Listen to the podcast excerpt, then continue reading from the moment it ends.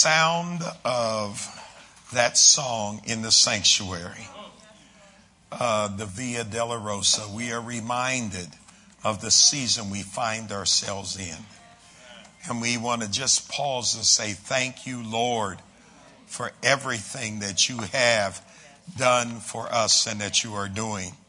Even as we prepare for Passover and entering into the time of Jesus' passion, again, we thank you for all that you have done. I praise you today, Father, for this time of self examination because Passover is a time when we get all the leaven out of our house. Oh God, let us just continue the purging process so that we can offer up the pure worship unto you. And as we go through Passover, we remember the shed blood of the Lamb, Jesus' substitutionary death, burial, and resurrection. Father, as we come into the first fruits and we see him rise up and ascend and enthroned. And Father, as we come through this season that some would call Passover, others unleavened bread, let us indeed see Christ in the Passover. And now, Father, let the words of my mouth, the meditations of my heart be acceptable in thy sight, O Lord, my strength and thy, my redeemer. Uh, Father, would you take the thoughts and the impressions and the dreams and visions you've given me for this night form them into pure words that will minister life to all of those that are here. We thank you for the faithfulness of this church and their attendance this week. And I pray now in Jesus' name that you'll multiply your great grace in our life. I declare thine is the kingdom, O God. Thine is the power and thine is the glory. And you be exalted above all else in Jesus' name. And everyone say it. Amen. Amen. Well, would you take your Bible or your digital instrument wherever you are pulling your scriptures from tonight and hold it up and make this declaration after me. Say this after me. This is my Bible. Is my Bible. Though there are many in the world, this one is mine. I can be what it says I can be. I can do what it says I can do. I can have what it says I can have. Faith comes by hearing, and hearing by the word of God. Without faith, it's impossible to please Him. He that comes to God must believe that He is, and He is a rewarder of those that diligently seek Him. Because I am a diligent seeker of God, my life will be better because I have heard the word of faith. Do you believe that? I believe that. Let's make our lives better. Amen. Amen. Amen. You can be seated in the company of God's saints and in the presence of the Lord. The Lord has led us this time together with you to this incredible book called the Book of Malachi. Some of you have been on the journey with us since Sunday morning, and you know that the word Malachi means messenger. The word Malachi, messenger, my messenger, is used 34 times in this book. We have seen a man that has now come out of Babylonian and Persian captivity, 70 years of captivity. And now God has brought them to the place of returning them to the land. And Israel does not get back into the land, but that in a few years, they begin to go back to their old ways after seeing God do such a marvelous work in bringing them back to the land, all of a sudden they begin to offer up leftovers to the Lord. The Lord then starts off this book by declaring in chapter one, I have loved you. But then he asks the question, where is my honor? He then begins to review their worship practices and he begins to indict them as he begins to say, You have defiled my table. And they begin to respond, How have we defiled your table? And, they, and he tells them, Because you have brought in that which is lame, that which is blind, that which is blemished, and that which is crippled. They were bringing God leftovers rather than the best. He says then in Malachi 1:11 the prophetic word that the Lord is going to have a day that is coming that from the rising of the sun to its going down, the name of the great God shall be declared among the Gentiles.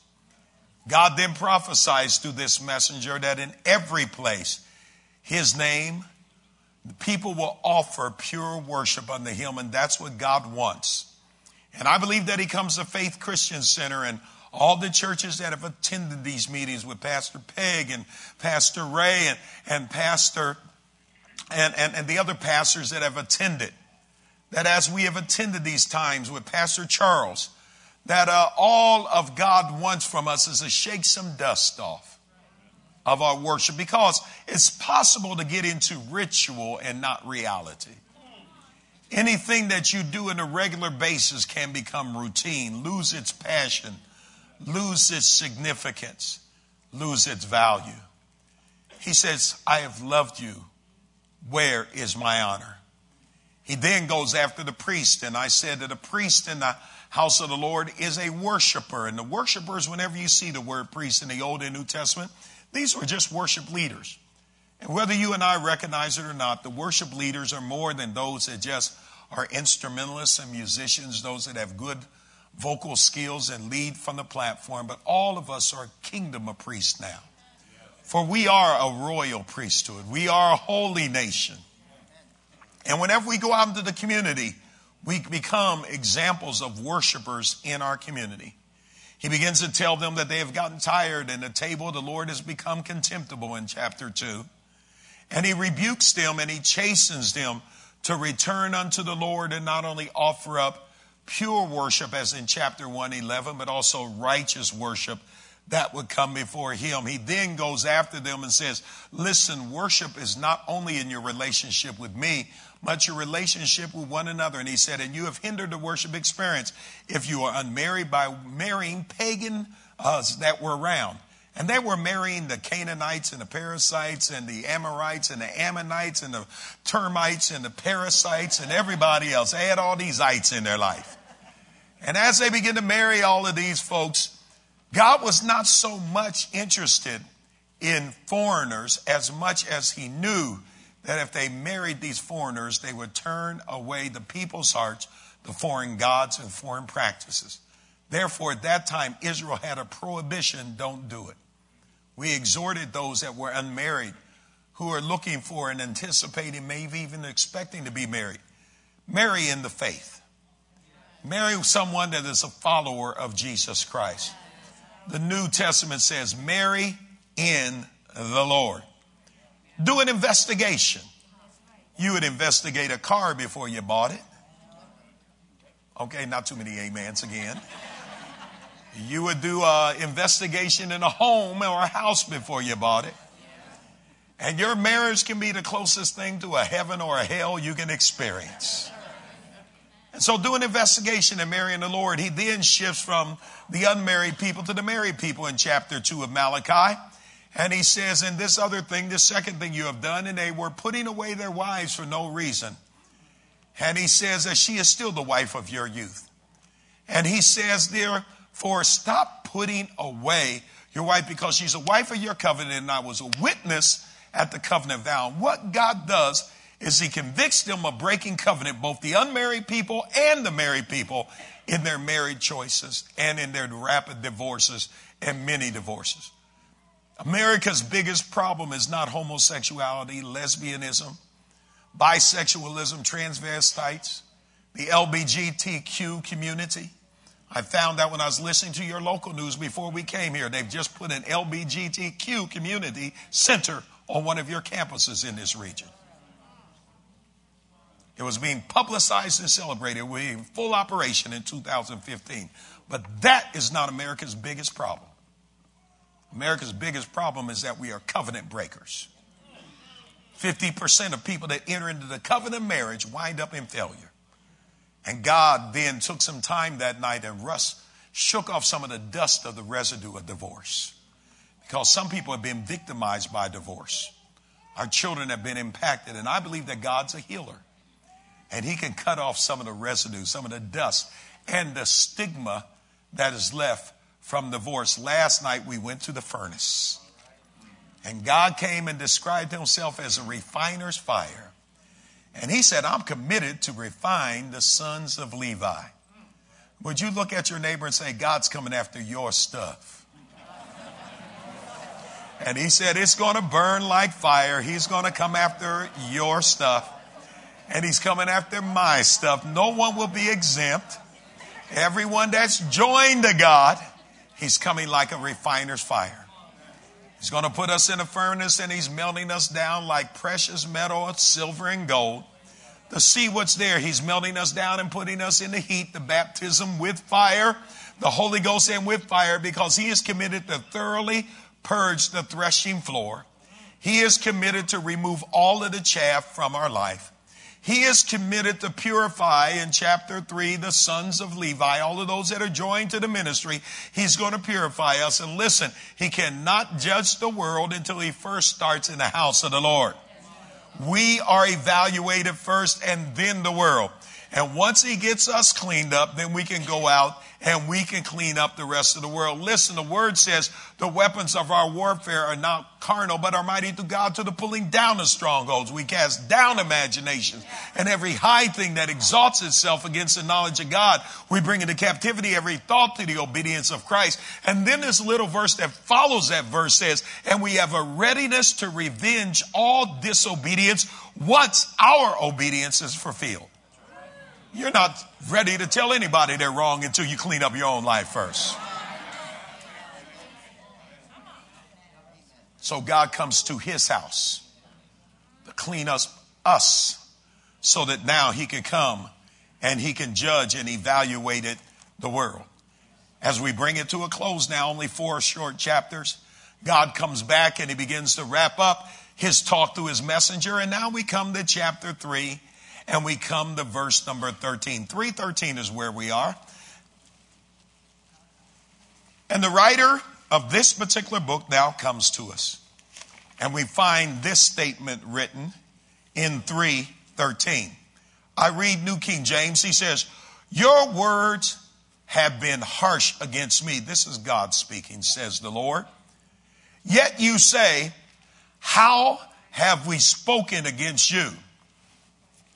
You have said it is useless to serve the Lord God. And friends, sometime when things get desperate in our life, we throw up our hands and say, What's the use? Why am I going through this? It doesn't seem like anything's going right for me. It doesn't seem like my prayers are being answered. It seems like others are getting ahead and I'm still in a stagnant place. And that's not language that is unique to the 21st century. He says, You have been harsh against me with your words. He said, Because you're saying it's useless to serve the Lord. It hinders the worship experience when we enter into the worship experience by saying things like, What's the use? I really believe that people that come habitually tardy and come into that routine, many times they're just gotten into a routine say, Well, what's the use of going anyway? I'll get there when I get there. And when I get there, I ought to be glad I got there. I ought to be celebrated whenever I get there. That's a routine, and God has to burn that out of our lives. They also said, secondly, and what profit is it that we have kept his ordinances and that we have walked uh, uh, as mourners before the Lord of hosts. They were also saying all these sacrifices that we've made. Mourning is, can be typical of fasting and prayer and mourning and studying and when we give up things so that we can really press into the Lord. And he says, and keeping his ordinances, they were saying, what use is it really? They came on and they continued to talk to the Lord. And this is the way they were talking to God in 315. He says, and now we call proud blessed, the proud blessed, and those who are wicked are raised up and even tempt God and go free. What they begin to do is they begin to look and they say, listen, even people that don't serve God seem to be doing better than we are. And friends, it's a real temptation that when we look around and we look at the wealthy people in the world and those that are very rich and have accumulated this world's good, and then we look at ourselves, it seems like sometimes we're behind economically and we're behind in our accumulated goods. And people sometimes saying, now wait a minute now, this don't seem right. Years ago, a lot of faith teachers were proclaiming a big economic turnover. And one of the cornerstone scriptures they were using for that is that the wealth of the wicked is laid up for the righteous. And people are going around saying there's going to be a big economic turnover. And a lot of people didn't experience that. And either the wicked have no more wealth, And maybe that's why the wealth of the wicked didn't get to the righteous. Or maybe we are not yet righteous. And I had to do some real evaluation on that because there was a prophetic word that was released that there's going to be an economic change and turnaround. But maybe it's an attitude that maybe we are envying the wicked and the things that they have accumulated, and we didn't trust God's word that He said, if you will seek first the kingdom of God and His righteousness, all these things will be added unto you. He said, listen, the Gentiles have to seek after these things. But God said, if you'll get your priorities straight and if I am mine right, all of these things will be added unto you. They are harsh against the Lord by saying, listen, I'm tired of serving you. It's useless. I'm tired of following you. There's no profit in following your ordinances and walking in mourning. They are saying, listen, the proud seem to be blessed. The wicked seem to be raising up and they tempt God and they go free.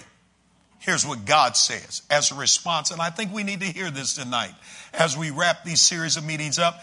Then those who feared the Lord. In verse 16, Proverbs teaches us that the fear of the Lord is the beginning of wisdom. You and I cannot even have wisdom unless we fear God. And the fear of God is a, a godly respect towards Him. The fear of the Lord is my having a reverential fear towards Him. Then those who feared the Lord said, and the Lord listened and heard them. And it says, and a book of remembrance was written before Him and those that feared Him and who meditated on His name. They shall be mine, says the Lord, on the day that I make up my jewels, and I will spare them as a man spares his own son who serves him.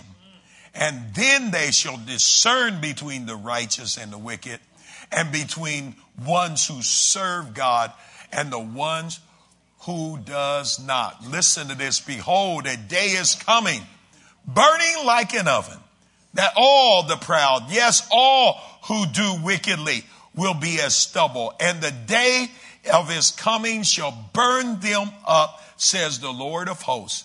And they will be, they will leave them neither root nor branch, but you who fear my name, the son of righteousness shall arise with healing in his wings and you shall go forth and grow fat like a stalled, uh, a stall fed calf. You're going to be full and fat. I told my wife, I said, I don't know how to explain this, but say you're going to be like a big old fat cow. now that was a beautiful analogy if you were a farmer, get ready to take a cow to market. Okay, but if you say that to your girlfriend, you know, what do you think of me? You look like a big stalled, fat, well-fed calf. Uh, it's not very flattering, but it loses something in the culture, okay? he's, and what he's getting at, you're going to be full and safe.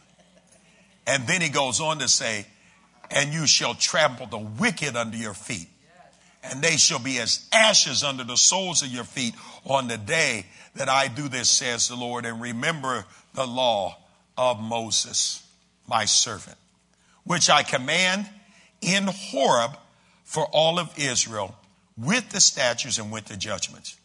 And I will send Elijah the prophet before the coming of the great and dreadful day of the Lord. And he will turn the hearts of the fathers to the children and the hearts of the children to the fathers, lest I come and strike the earth with a curse. Now, as we examine these verses, it's fascinating because God comes and he says, listen, people of God, you're getting close to blaspheming my name because you're saying that I am having favoritism towards the evil and not towards the righteous. You see, we read Psalm 37 verse 1 last night that says, do not fret because of evildoers and do not be envious towards workers of iniquity, for they shall soon be cut off as grass and wither as the herb. Listen, the prosperity of the wicked is short lived. But no matter how much the wicked seem to prosper and God's people seem to get into complaining, hear me, there's always a remnant of folk who still fear the Lord. They still believe that God's going to come through and do what he says. Sometimes it looks pretty hopeless, but they believe God's going to do what he says. And that's what we see in those. And God likens it and he said, and I heard the righteous saying, Hey man, I'm going to still trust you. And I want you to know that God's picture of him trusting the righteous, because I want to deal with those who have been declared righteous. He says, he says, listen, so a book of remembrance was written and God gives this analogy in the book of Malachi that's also given in the book of the Revelation that there are books being kept on you. It's almost like God says, let me help you to understand. He knows everything, but he gives us this picture. I'm writing down your deeds. I'm writing down your words. The Bible says even when you appear at the judgment seat, every idle word is going to be uh, taken into judgment. Everything you say. Everything I say. And sometimes it would be better to be quiet and say nothing than to utter something before heaven and in the earth that you know nothing about. Sometimes we're taking on matters that are too great for us. And it would be better to say, Lord, let the words of my mouth and the meditation of my heart be acceptable in thy sight, O Lord, my strength and my redeemer, and remain silent than to take on and utter something that is foolish before God, because God said, open up a book of remembrance. And he said, I'm going to remember what you say because what we say creates things in the earth. Through faith, we understand that the worlds were created by the word of God. Your words carry weight in this earth. And when you say something, things are created and things go into movement in this earth. That's how your authority is released in the earth. God said it and it was so. God said it and it was so. God said it and it was so. And friends, our words are important and God remembers what we say. Friends, he said a book of remembrance was given for those who fear the Lord. And he says, and those that meditate upon them. And God says there's going to come a day, and this is the hope that I have, that He's going to make up His jewels, all of those that are precious to Him. He's going to gather them together, and He's going to keep them like precious jewels. Listen, when you are, when you have jewels, you just don't put it out there in front of everybody for everybody to handle it, for everybody to see it. Listen, jewels are something that you keep and they are precious. And he likens us into his jewels. You are valuable in God's sight. And he says, and I will spare them and I will spare their sons of those that serve me. You see, one of the big benefits of being one of God's remnant people and one of his jewels is simply this, that God has promised he's going to bless the righteous and with favor shall he compass them as with a shield. One of the things that God blesses you with is a thing called discernment. Hear me well. Discernment is one of your greatest weapons against end time discernment and deception. End time deception.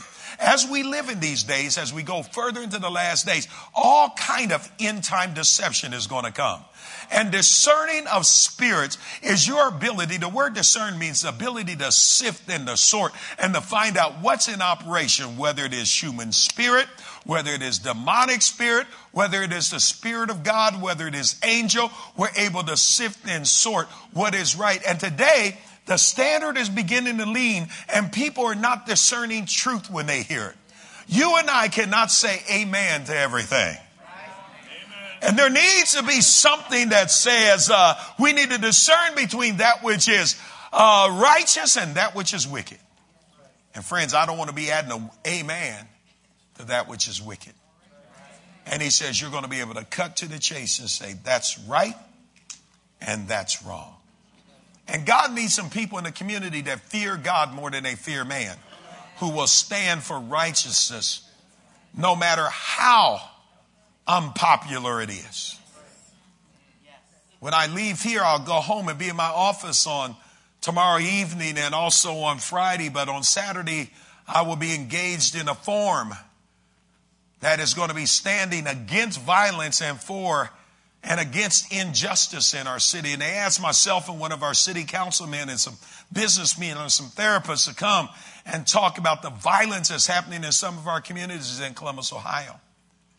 They told me that I have 10 minutes to make an opening statement, then to open up the floors for kind of a town meeting, and they wanted clergy included. And the question that they gave me is why are brothers killing brothers? And talk about the social and economic impact that makes brother kill brother. They're going to be quite surprised when I come to them Saturday. Because I'm going to tell them that just because we call ourselves brothers don't make us safe. Because the first brother killed the first brother. And until we get back to the beginning of things and discern that when we get angry and when we get jealous of one another, murder will be the outflow of that. And until we deal with root causes, we're going to have murder in the community. I mean, the book of James, if I can look at a New Testament for a moment to discern between good and evil, because some people think that just more social programs will solve some of the stuff that's in our culture. I'm telling you that the root is deeper than that. The root is deeper than that, and all social problems come from personal problems. And sometimes we're trying to put a social band aid on a spiritual problem. And it will not work, and we need to discern between. Listen, James chapter 4 asks this question where do wars and fights come from among you? There's the question. Where do wars and fights come from among you? Do they not come from your desires for pleasure that war in your members? All social, economic, and group problems come from personal problems.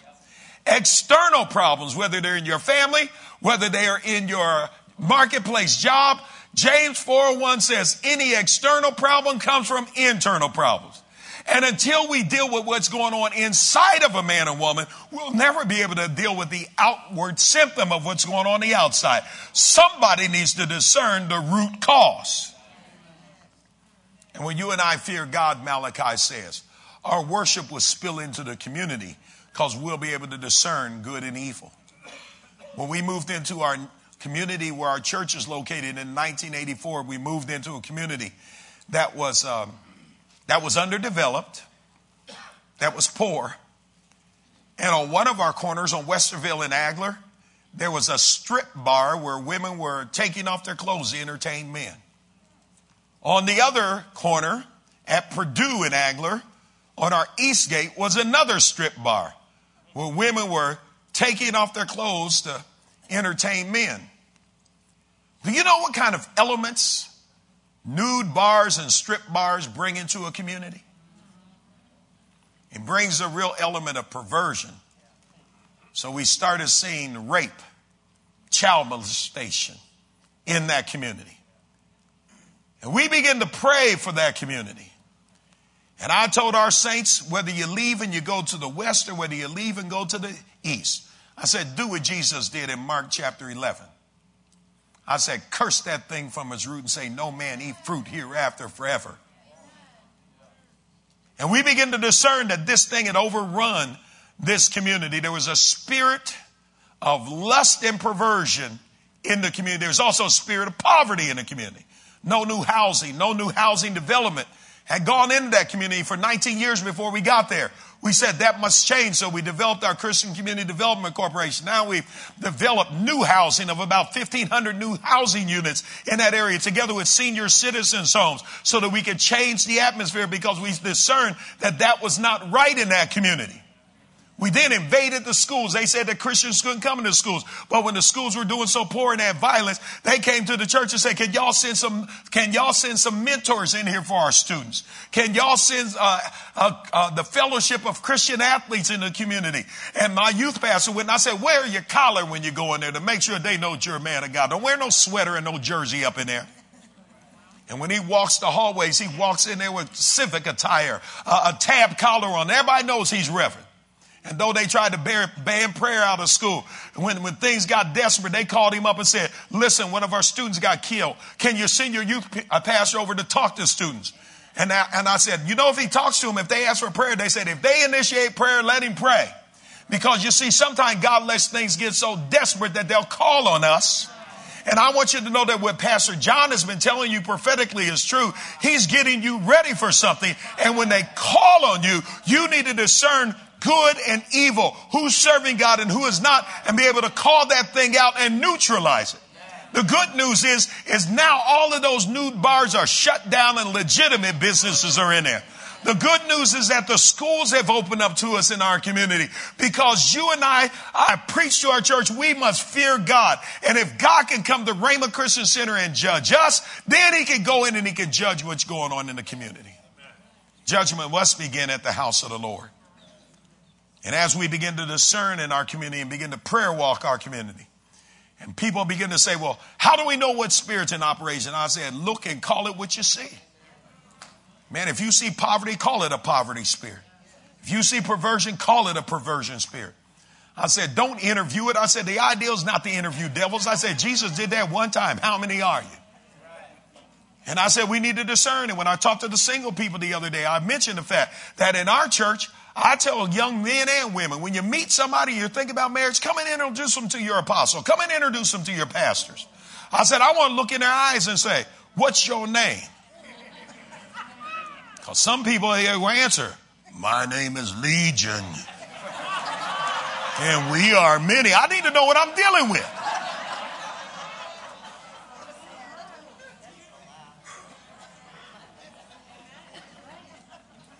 And they bring in folks sometimes to the church that are nervous. Because demons get nervous around righteous folk. They're all fidgety and carrying on. They want to, come on, I got to go somewhere. You ain't got to go nowhere. 8 o'clock Sunday morning. Not even 10 o'clock yet. Where you got to go on Sunday morning, 10 o'clock? Just nervous. Some spirits are up there. And friends, we begin to discern not only what's going on inside of people inside of our church, but we begin to discern what's going on in the community. And friends, discernment is one of the greatest weapons we have against end time, end time deception. And friends, he wanted them to have discerning because you and I have to discern whether something is true and righteous worship as he's described here or whether it's just activity. There's been a fervor and a passion. It seems like the worship in this place had gone up another level because I could hear and I can sense God dropping down. It's not that he's not here, but his conspicuous presence is now being known. Nobody has to tell somebody, did you feel that? No, God is here. I sense him. I feel him, and you know he's here when nobody has to prophesy, but you hear his voice talking to you in the worship. Even our sister, when she was singing the Via Dolorosa, sang it in English. I understand English. Yo, yo habla español un poquito. But I knew what she was singing was right. I said, oh, yeah, that's God, that's God, that's God. And friends, I think that it's important that you and I are able to discern between good and evil. And God says, when you fear me, you're going to be able to do that. See, your discernment will tell you when to go to a place and when to stay in a place. Discernment was what led Elijah down to a brook. But discernment was the same thing when the brook dried up and the raven stopped coming, led him to a little widow's woman's house. Paul had some folks running around confirming his ministry, but it was coming from a demonized woman. She was saying the right thing, but it was a wrong kind of spirit. And you and I cannot even look at words. We have to be able to discern and sift behind the words. And James says if you want to deal with public problems, you have to deal with personal problems. Because fights and wars, whether it's in your family, whether it's in your workplace, whether it's in the church, or whether it's in the community, comes from your members' internal problems. All public problems and social problems come from internal problems. And that's why Jesus wants to be our personal Savior. Because as our personal Savior, He can solve those personal problems. God then comes and says, Let me tell you what the status of the wicked is going to be. In chapter 4, he begins to now bring it to a close. He says, Listen, the day is coming that I'm going to burn like a fire, like an oven. And friends, why do we evangelize? Why do we want pure worship not only in our homes and in our church and in our marriage, but also in the community? Because there's a day called Judgment Day coming. Now, now, a lot of people say that the church is too judgmental. I don't believe that we preach about judgment, final judgment, eternal judgment enough. We need to warn people that there's a judgment day coming. There's a day that it's coming. And friends, when it's coming, Malachi 4 1 says, Behold, the day is coming that's going to burn like an oven. And he says, And all the proud, yes, all who uh, do wickedly will be as stubble that day of the coming.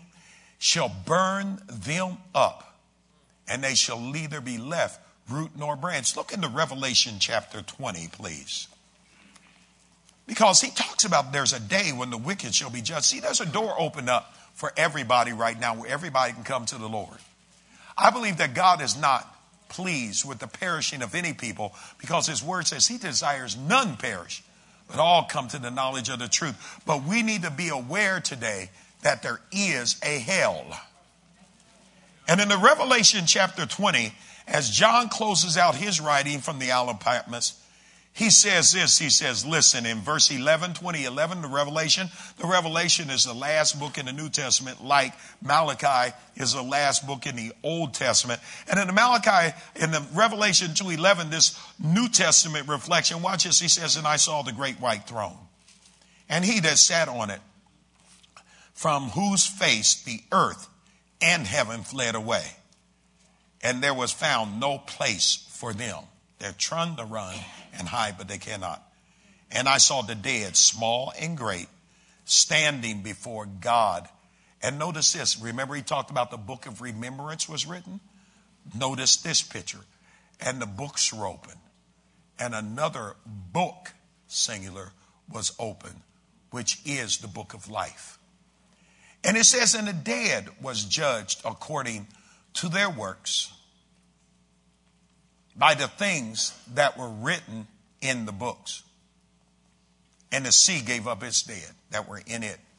And death and Hades, that's like the grave, delivered up the dead that were in them. And they were judged, each one according to their works. And death and Hades, the grave, were thrown into the lake of fire. And this is a second death. Wouldn't it be a shame to die once? Be raised up and evaluated, are called forth and evaluated, and then God says, Away from me. And then be cast into the lake of fire for the second death. The second death is anyone not found written in the book of life was cast into the lake of fire. Friend, there is a place called hell. It's the final place for all who have rejected the gospel all unrighteous. And folks say, Would God be just in doing that? Yes, when He's given everybody a chance to respond to this glorious gospel. And friends, some people say you can be born twice and die once, or you can be born once and die twice. You be born and born again, and you may face physical death unless you're alive and well when he comes, then you'll be changed. All those insurance premiums will have been in vain. and don't get me wrong, if you're not economically solvent and economically solid, insurance can help to carry on the lack of your income for your family. However, if you're alive when he comes, the Bible says those that are alive at his coming in 1 Corinthians 15 they shall be changed in a moment, in a twinkling of an eye. It says that this mortality shall put on immortality. When I'm mortal, I can die, I will die, I'm subject to death. When I'm immortal, I cannot die, I will not die, not subject to death. It says this corruption shall put on incorruption. Whatever killed this body, whether it was cancer, whether it just wore out, whether it was tuberculosis, whatever killed this body, that thing will be neutralized and I'll be raised up in corruption even the corruption of the flesh that may happen in death shall be changed in a moment in the twinkling of an eye. And this natural body will pick up, pick up a glorified body, a body that's not limited by these earthly restrictions. But that's not the only glorious picture at the end. There's also a great white throne. And at the end, the Malachi talks about the reason I want pure worship and I want people to fear me, says the Lord, is because he kind of looks way down the road and he said, Now there's a fire that for the righteous is refining us so that we can be like him and be like jewels. But then he says, But let me tell you, there's another fire at the end. And this would not be a fire of refinement. And there's a doctrine out there called the doctrine of ultimate reconciliation.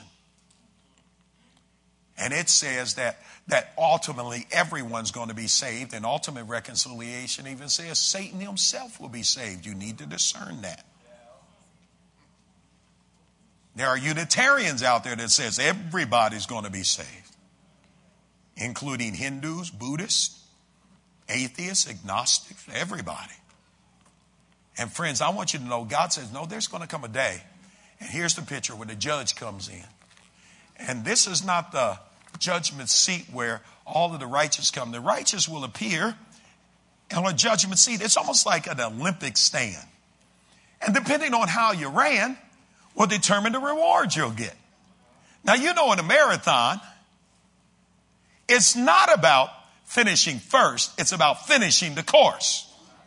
One of my friends, David Ireland, you know, uh, over in Montclair, New Jersey, Christ Church, a few years ago, started uh, running marathons. And he started running marathons to lose weight. First, he started swimming, then he started running. And David, when he invited me to his church, we were sitting down at dinner, and he says, You're going to be on a marathon because when he invited me to his church, uh, their church has seven services on a weekend. Imagine that. Their, Mont, their, their Rockaway location has two services, and their Montclair uh, church has five services, one on Sunday night and four on Sunday morning. Started at 7.30 on Sunday morning, going to about 3.30 in the afternoon. I said, now where am I preaching? He says, you're preaching in Montclair five times on a Sunday morning. I invited my wife to come. She said, I ain't that saved.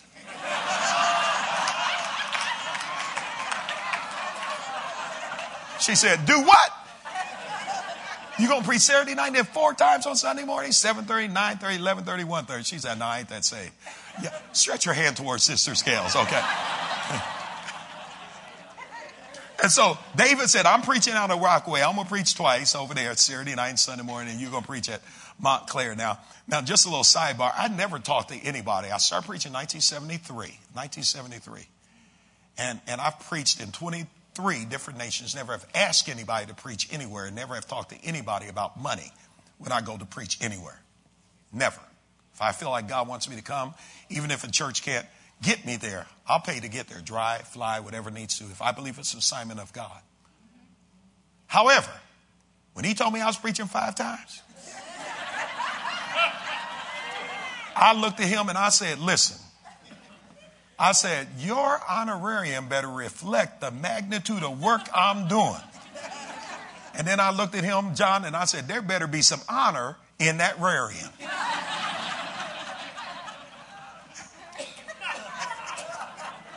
So when I got on my plane and they rolled me out to the seat, you know, after I preached these five times, I opened up the, the envelope and I had a Shandai whoosh. Thank you, Jesus. Okay. So, so they did all right. But David told me, he said, man, you're going to be preaching in a marathon. He said, so pace yourself. He said, pace yourself. He said, I started running marathons and I know about pacing. And he was trying to qualify. I understand you can run lots of marathons around the United States, but you have to run a certain time to qualify for the Boston, the one that's famous around here. And I said, David, when you uh, run a marathon, I said, what do you think about? Because we're talking about where the, those that fear God appears when he makes up his jewels. And he says, he says, what you do is you think about the course. He says, you can't think about those that are running ahead. He said, he said, let me tell you about the first marathon I ran. He said the first marathon he ran, he said he was crossing the halfway point and they announced that a guy from Ethiopia had crossed the finish line. Yeah, them, them African brothers and sisters from the continent, they, they know how to run the marathons. Oh, yeah, yeah, yeah, yeah. And he said, You can't compete with them. And I asked him, how long is a marathon? How long is it? How, how far is a marathon? 26.2? 26.2. Somebody asked me if I ever run a marathon, and I said, How far is it? And they told me that. I think they told me the same thing 26.2. And you know what I told them? I said, Every time I think about running 26 miles, I go to sleep until that thought goes away.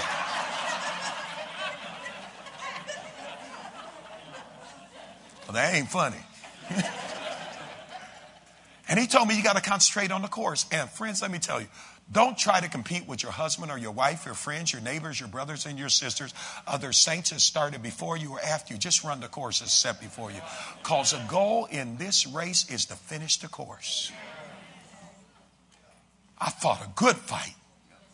I finished my course and I kept the faith. And God will give you reward based on how you ran. He'll give you reward based on how you did in the marathon. But that's not the only place that there'll be reward at the end. The other place is called the Great White Throne. And the only picture that I have of this is every now and then, I don't know what happens up here in Massachusetts, some of the saints get in trouble and I have to go to court. Saints in my church. Now, I wish I could tell folks, well, they're really not a member. They just worship there sometime. But no, they're saints in my church. They get in trouble and they have to go to court. Most of the time, it's something that they did before Christ, BC, and now it's caught up with them. And I went to court one time. It was a federal trial, drug charge. And I'm sitting in the court, and the court case is done now, and it's judgment day. John, you've probably experienced this as an attorney. And the judge comes in, and they open up the books. And there are several indictments that have now become charges that this individual has now been found guilty on. And before she came up for judgment, the judge was looking at this guy's judgments and he was saying, Yep, on that count, 36 months. On that one, 60 months. On this one, 72 months. And I leaned over the guy next to me. I said, What's with all this month stuff? He said, Brother, divide by 12. He said, 72 months. That's, he said, Man, he said, That's six years, man. He said 36 months, that's three years. And then I found out the judges can run them consecutively or concurrently. If they run them on top of each other, you know, you'll do them all at the same time, and then you finish your 36 months, and then your 20, you finish your 24, and that's done, and then you can finish your 36, and then you got to run your 72. He said, but sometimes they'll just string them all out. Judges have those discretion. You serve your 24 months, then you serve your 36 months, and then you serve your 72 months. Some of you are nodding. I'm not going to point you out. My discernment would help me, though. and that man said, This judge is handing out some serious time in here. There were no smiles in there. Everybody was straight face because all the plea bargaining was done. If you had a chance to take something lesser and you skipped the plea, there was no more negotiation. Couldn't throw yourself on the mercy of the court anymore. That day's over with. You had your chance. There's a song that was sung at the end of every Billy Graham crusade. Cliff Barrows sung it. It was simply called Just As I Am. It's a judicial song, full of mercy without one plea. But that thy blood was shed for me. And now thou bids me come to thee, O Lamb of God. I come. The only plea, bargain in heaven is the blood of Jesus, who stood in substitution for me. That over these next three days we will celebrate. You took my crime, my penalty, and you bore it. The law is satisfied because on that cross, you took my sin. And the judgments are satisfied. But if you reject God's love, you're saying, I can handle your wrath. And the book of Malachi says, I ought to offer pure worship and righteous worship and live right and holy as a married person, as an unmarried person, as a true worshiper, and as a priest, because a day is coming, says Malachi, that I will come. And I will come like burning like an oven. And everyone that is proud, those who thought that they could handle and knew it all, those who said, God's wrong, I know what's going on. There's no hell. He said they'll be burned up. They'll be burned like chaff. In that day, there'll neither be left root nor branch. I'm not fearful of God in terms of alarm, dread, and the fact that He might throw calamity on me.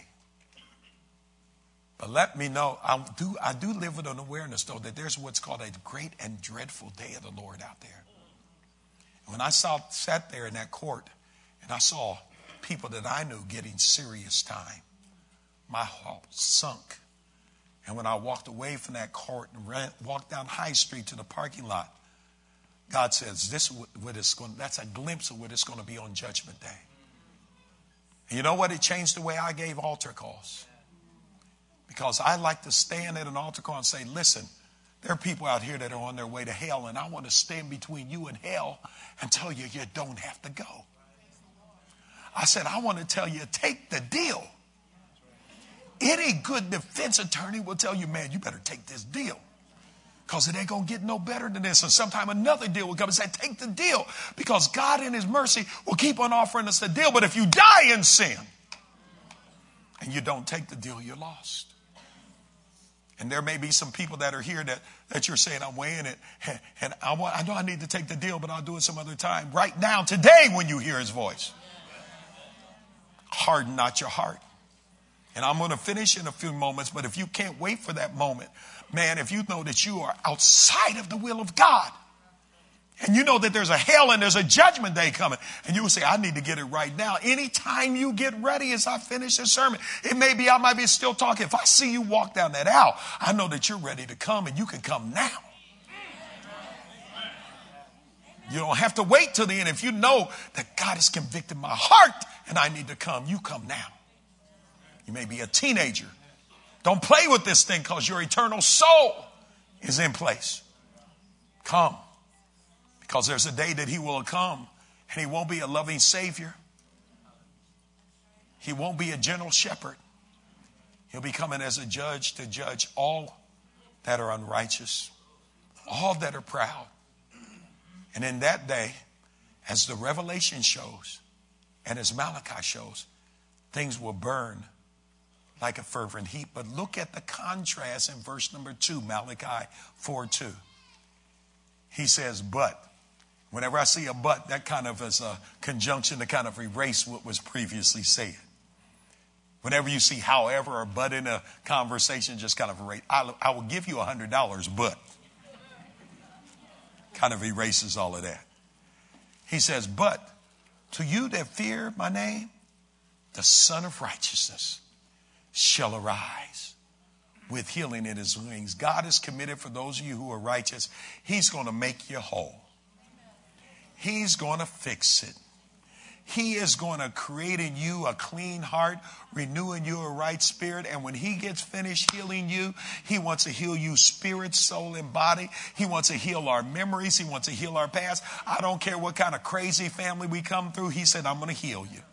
He said, I don't care what kind of physical disease you come through, the Son of Righteousness will heal, and He will bring and He will rise with healing in His wings. Friends, He's going to bring healing to us.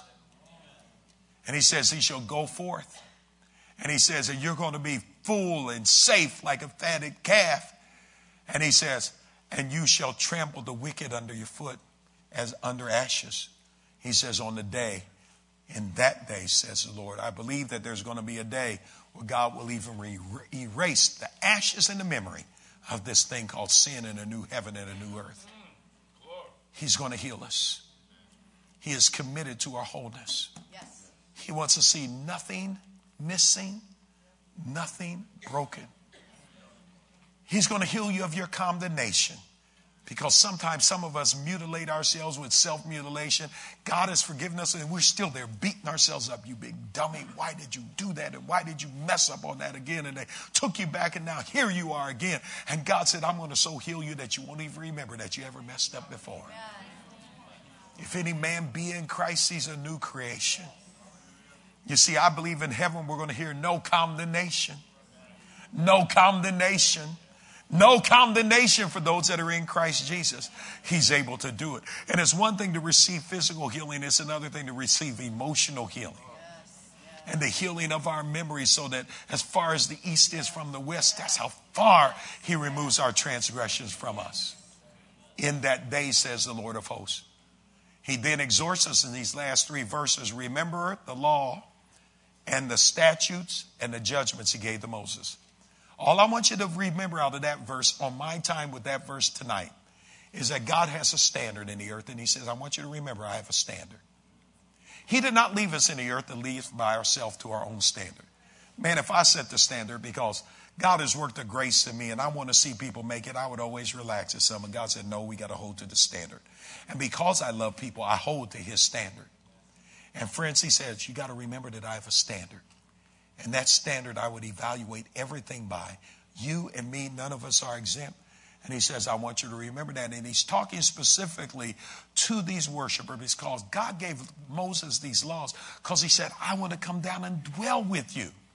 He said, The reason I'm giving you this law is I want to come down and dwell with you. He wants to dwell with you in your house. He wants to dwell with you in your workplace. He wants to dwell with you in your school. He wants to dwell with us in our church. And he said, in all of this law that he gave to Moses for worship, he said, it's so that I might dwell with you.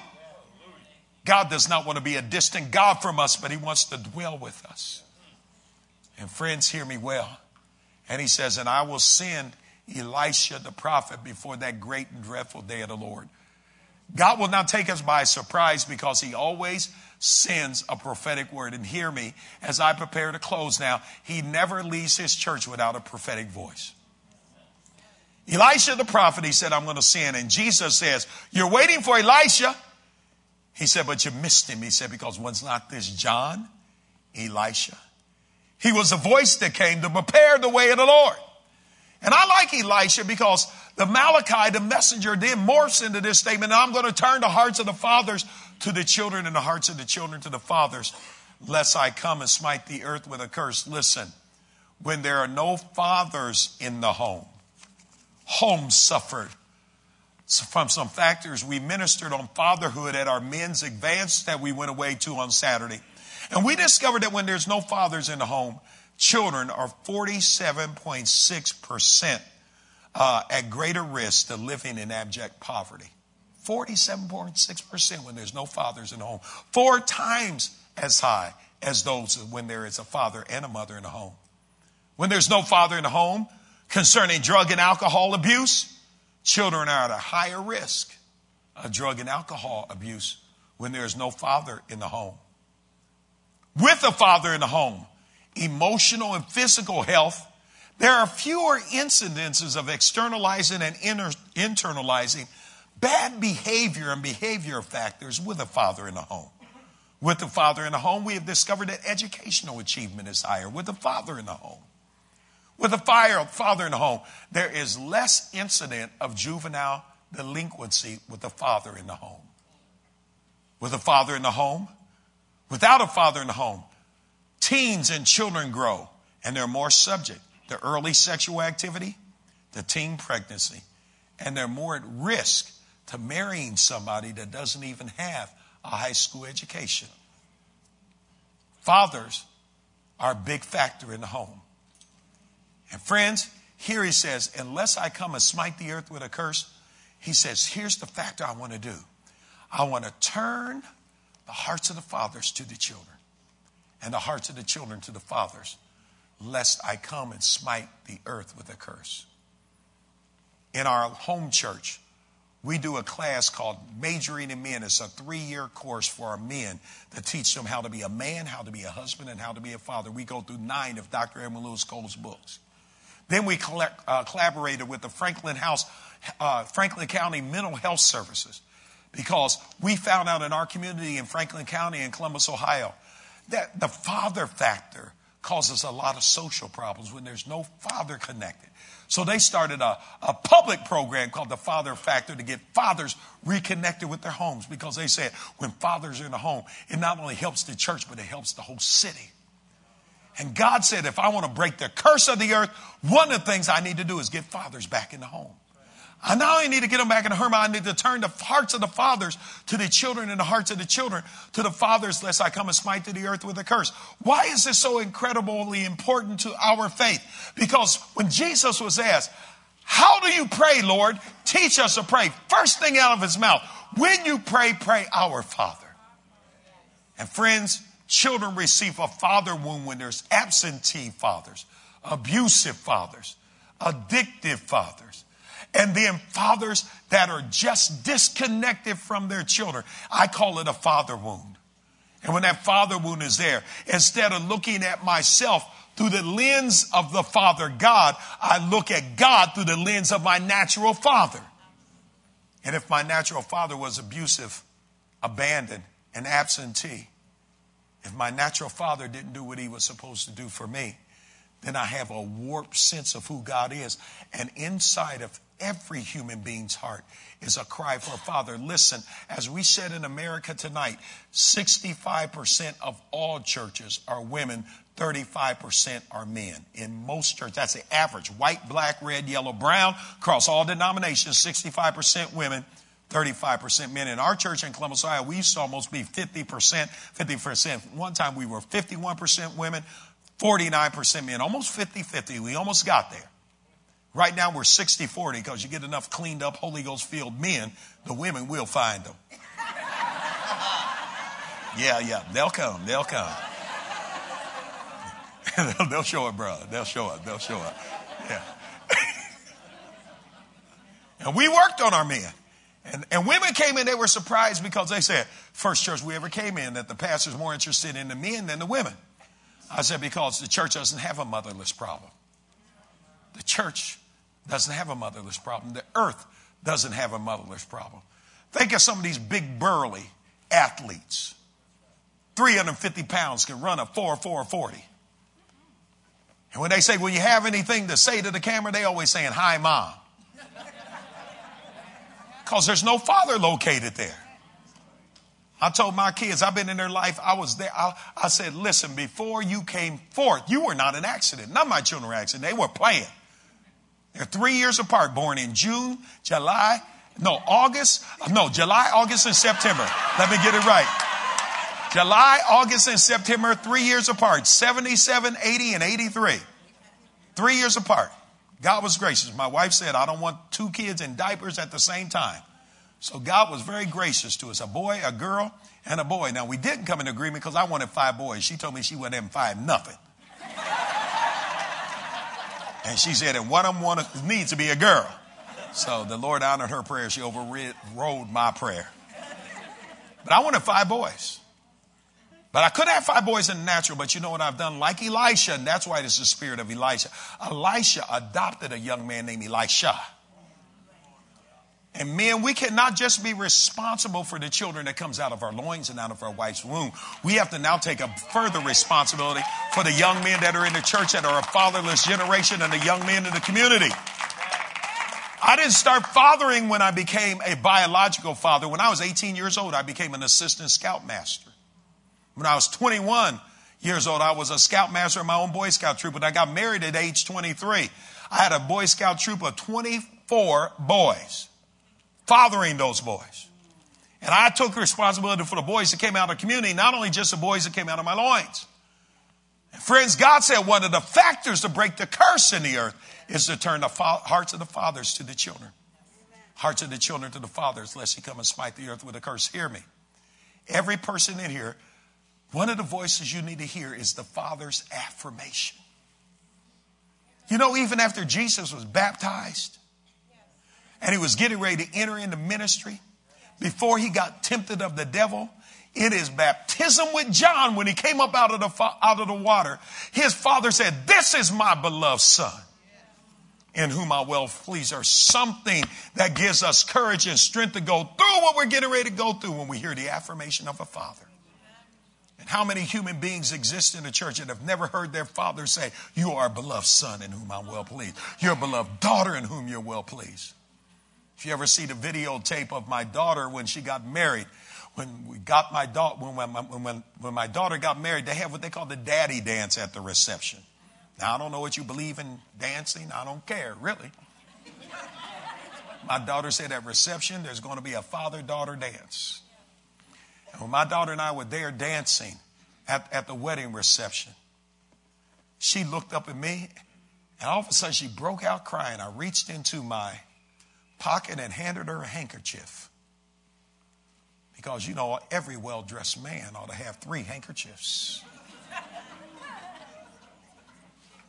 He ought to have one to wipe his sniffles. That's one. He ought to have one to accent his person. But he also ought to have a third one to give to any woman that's overwhelmed by the essence of his presence.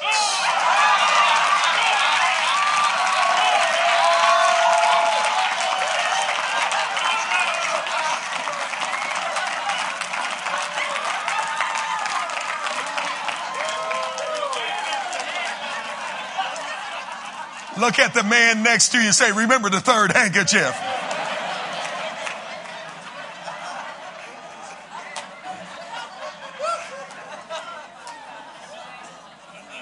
And I'm standing there dancing with my daughter. And she gets overwhelmed by the essence of my presence. She starts crying. And I give her this handkerchief and she's watching, wiping her tears. And she leans on my breast and I start holding her. And everybody in the reception started crying. And they said, Oh my God, what's going on? And when we got back to the house, Everybody asked her when they were bringing in the gifts and stuff. We get back to the house before they go on the honeymoon to Hawaii, her and her, her and her husband. And listen, and, and, and they're saying, Yolanda, why were you crying? She said, I looked up in my daddy's face, and she said, I knew that I was never ever going to go back and be able to live in his house again. And she said, and I knew that our relationship was going to be redefined. And she said, I said, Oh God, what have I done?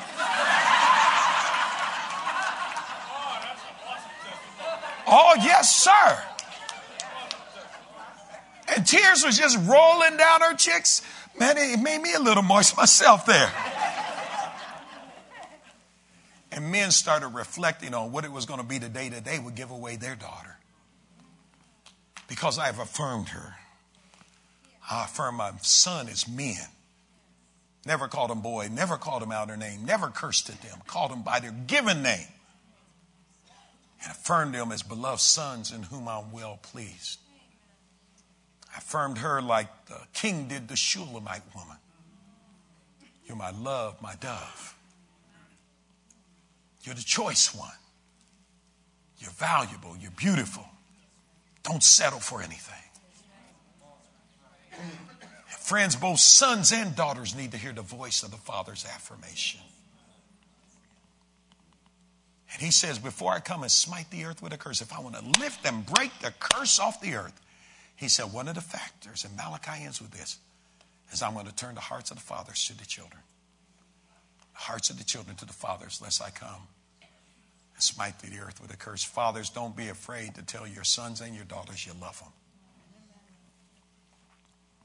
Don't be afraid to tell your sons and daughter you affirm them when they're doing good. Affirm, affirm them real good. Tell them I'm pleased with you, not just what you do, but who you are, who you're becoming. When they're doing bad, affirm your love towards them. And say, I want you to know I love you. And I know you're out there in mess, but I want you to know I love you and I'm praying for you every day. I can't affirm and approve what you're doing, but I want you to know I love you. And I'm praying for you. And I'm not letting go until you come in and walk in the purpose that God destined you to. I've had parents say, Well, what do you do when a, when a son or a daughter tells you don't pray for them anymore? I say, Pray harder. Yes. I say, Because I ain't nothing but the devil. Look at your neighbor say, Ain't nothing but the devil. And the reason that the devil tells them to tell you that is because you're starting to get through. When you start breaking through, that's when the devil starts all this nonsense. That's when you know you're getting close. And friends, he says in the last few verses here. Ray, you can come, Pastor Ray. I'm going to turn the hearts of the fathers to the children, the hearts of children to the fathers, lest I come and smite the earth with a curse. And I want to charge the fathers in this congregation because fathers, you're a big part of worship. I tell our fathers in our church, I said, come, come on time. I said, your children, your wife needs to see you standing in awe of God in worship. I said, your children, your wife, your family needs to see you standing lost in the presence of God. I said something different happens in worship when there's some bass in the worship, not always soprano and alto. Something happens in worship when strong men are there worshiping the Lord. Something just happens. You see, I found out that women will bring passion to the church, and if there's anything that we need in a church, it's passion. But there's something about a strength that's brought to the church when men are in the church. When men are around in the sanctuary, there's a strength that comes to our son and our daughters. And Pastor John, I don't know what the makeup of, all the helps ministry are, but one of my goals was, especially in our children's department, to make sure that there were men and women sprinkled all through that because I need to see our young kids from the cradle. My son in law, my daughter's husband, He works in our nursery in our church. They don't have any children yet, but he works in the nursery. And I said, well, Marshall, why do you do this? He said, I just believe that they ought to see a man in this nursery changing some diapers. He said, we have females. There's always husbands and wives there, males and females. He says, he said, but I believe that they ought to see me there doing some things. See me there cleaning up, taking out trash, playing with them on the floor. And he says, I believe that they need to see me there. There's a real strength that's added. There's a real strength that's added, friends.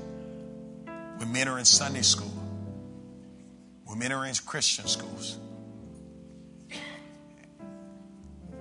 And men, you may not have had a lesson on fatherhood. You might have gotten all your knowledge late.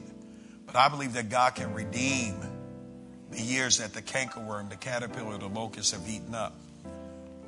In some cases, the wives start before the men do. But I'm telling you what, God can put you on an accelerated program. He can help you restore the years. And some of you are in blended families, so you know the spirit of adoption has taken place. I've seen that happen time and time in our church because sons and daughters, they imitate. They imitate that dominant sex that's above them. My son, when he graduated, Jonathan, my oldest son, when he graduated from high school, was a wrestler, wrestled in the district championships, and uh, graduated weighing 135 pounds. I told him to lift weights all through high school. He wouldn't do it. But after he got out of high school, he started lifting weights. And I told him, I said, though you're small in stature, I said, uh, I think you have the same muscle mass that I have. You have the same muscle genetics. He started lifting weights and started putting on, on, on muscle. So with his little short self, now he walked, Jonathan now walking around like this, you know. Well, he gave birth to Marquise Lafayette Scales, my grandson. Grandson's a little guy. And Jonathan come walk into the house. Hey, Dad, what's up? Marquis comes in. What's up, Paw Paw?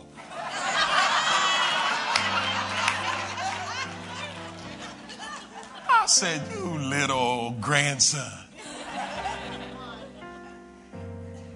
Imitation being that model, not only in how to walk and how to talk, but how to stand and how to look and how to respond. Our sons learn how to be a man from their father. Our daughters learn what they expect from a man from their fathers. I want to do one thing tonight before I go to my seat. I want to pray for fathers tonight. And if you're a father, biological or adoptive, or you might be a man that doesn't have children, but you're fathering through mentoring some young men. Just want you to join me down here at this altar. Come on, fathers. Come on. And give them some encouragement as they come. Come on. Come on. Come on. That's right. You can do better than that. Look at all these men coming. Come on. Go ahead.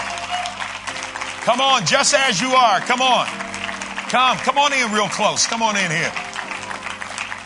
Come on in here. You're the ones that can, that can stop the curse on the earth. I'm going to turn the hearts of the fathers to the children and the hearts of the children to the fathers, lest I come and smite the earth with. Oh, yeah, I think this deserves a standing ovation right here.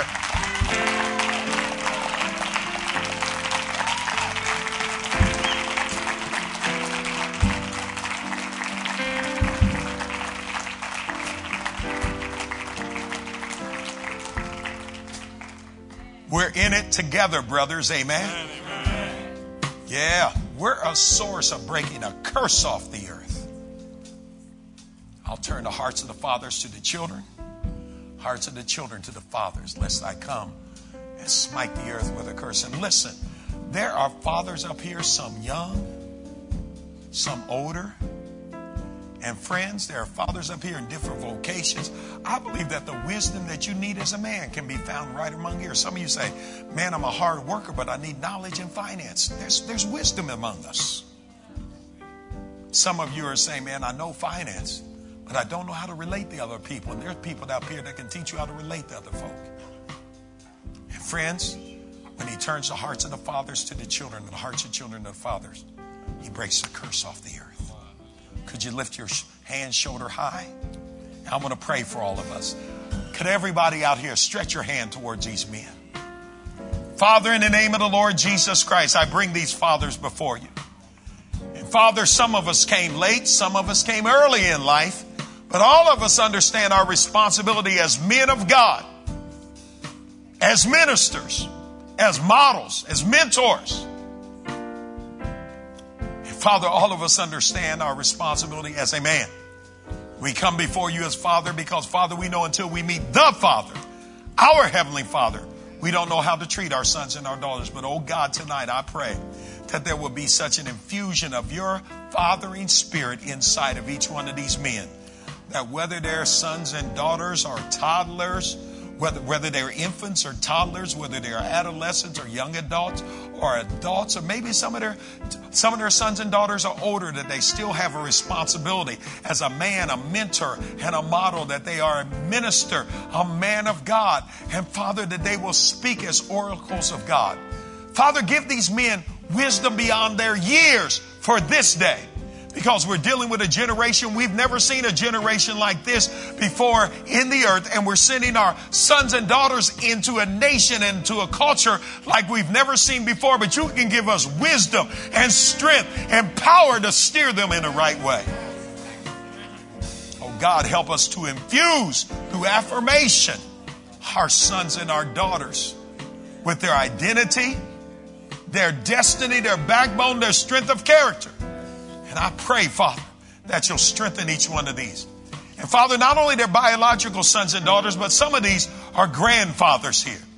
And Father, maybe if we didn't do it right with the first generation, we'll do it with the second generation and the third generation.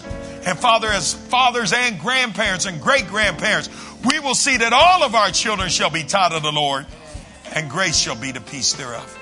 Now, Father, I come into agreement with them that in the last days you said you will pour out your spirit upon all flesh. Our sons and daughters shall prophesy. Our young men shall see vision. Our old men will dream dreams. And upon our handmaids and our manservants shall you pour out of your spirit. And Father, finally, I pray that the word that's in these men's mouth shall not depart from their seed's mouth, from their seeds, seeds mouth, and from their seed, seed, seeds mouth in Jesus' name. And Father, I come against the curse that's coming on the earth, calamity, alarm, disaster, and we break that thing as fathers. We stand as the guardians of our marriages, the guardians of our home, the guardians of the seed. And we will crush the enemy's head when he dares step into our garden and into our church and into our community. For we are your rulers. And we thank you for that now. In the name of Jesus. And then, Father, here at Faith Christian Center and the rest of the affiliated churches, bind us together. So that if any man stumbles, Father, that another man will grab hold of him and hold him up and we'll not let go of each other until we till we see this thing turn around in the church, Amen. turn around in our community, turn around in our homes, until we see thy kingdom come. Thy will be done in the earth as it is in heaven. We believe you for this and we thank you for it now. In Jesus' name. Amen. Amen. Now, man, stand